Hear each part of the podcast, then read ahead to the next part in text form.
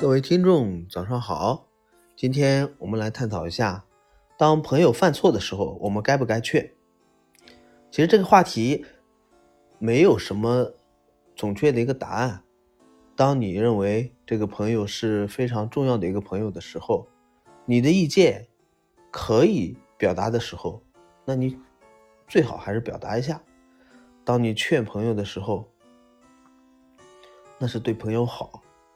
但是如果碰到的是一些，呃，比较，嗯，不能够接受别人的那个劝，然后当你劝说的时候，他会比较反感，或者说与乃至于他会，呃，做出一些冲动的一些行径，那你就没必要去劝。从友情的责任来说的话，其实理论上来说，呃，我们作为一个好的朋友的话。应该是需要去帮他，呃，看出他自己的一些问题，这样才能帮到他更好的进步。但是这个世界呢，无奇，呃，非常大，各种各样的人都会存在。当然呢，嗯，当你和朋友之间因为，呃，别人的犯错，呃，去指出的时候呢，嗯，可能会被一些。莫名其妙的一些情感和理性的一些冲突会左右，会影响。那，呃，当你遇到这种情况的时候，你会怎么判断？那我记忆中，我在高中的时候呢，遇到过一件事情，呃，其实也不算特别好的朋友吧，只是在那个期间、那个那个区段的时候，呃，我个人觉得对他的影响还是有一定。有一定作用的吧，呃，高中的时候呢，大家都知道，高中是一个非常重要的一个环节。如果没有这个阶段，呃，那么对于一个人来说的成长，他可能会有很多很大的影响。那我记得那个当时那个同学刚上高中嘛，呃，然后可能因为人生地不熟，然后他是离开家来到县城里面上学。当时记忆最深的就是他，呃，每周都会回家，然后他非常，嗯，怀念跟家人们在一起的那种日子。他母亲是一个学历还比较高的一个，呃，就是往届的一个毕业生吧。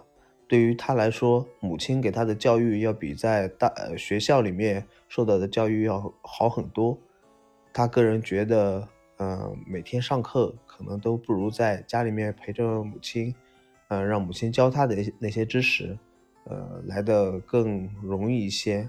所以呢，他久而久之对那个学校产生了一种厌恶的一种感觉。嗯，我呢，可能是小时候就已经，嗯，离开家上学了，所以，呃，没有像他这样子的这种情况，嗯。碰到这种情况的时候，他当时想到的是要放弃，呃，就是学校里面学习的这种机会。他的那个学习能力以及他的个人的一个状态要比我的好，但是因为这种情况呢，他就呃坚持不断的这种放弃的这种心态。我能经常听到他要放弃，然后他不止一次在我。耳边说起，他说：“哎，想要放弃学业了，想要回家去，想要想要回家去陪父母了。”嗯，他个人觉得，就说是，哎，爸爸妈妈教他的东西要比在学校教的要更多一点。呃，当时呢，我个人觉得，嗯，他的资历又比我好，他的条件也比我强，哎，为什么一定要放弃呢？所以我就一直在劝说他，说是，呃，不要放弃。要努力，要加油，嗯，毕竟你的那个条件要比我好得多。你看，我都，呃，在努力坚持着，我都没有放弃我自己。嗯，你比我条件好，你应该更加坚持。那其实后来呢，他最终还是坚持下来了。然后最后，呃，他在高考的时候啊，成绩还非常棒，嗯，直接上了那个，呃，应该是。人家还是二幺幺吧，二幺幺的那种大学。那这种情况呢，我回忆这个故事的时候，我总是觉得说是，哎，他作为一个朋友，我应该去劝说他，乃至于我现在对对这个话题的认知也是，呃，应该要劝说。但是可能呢，呃，我们只看到了这一个这一面。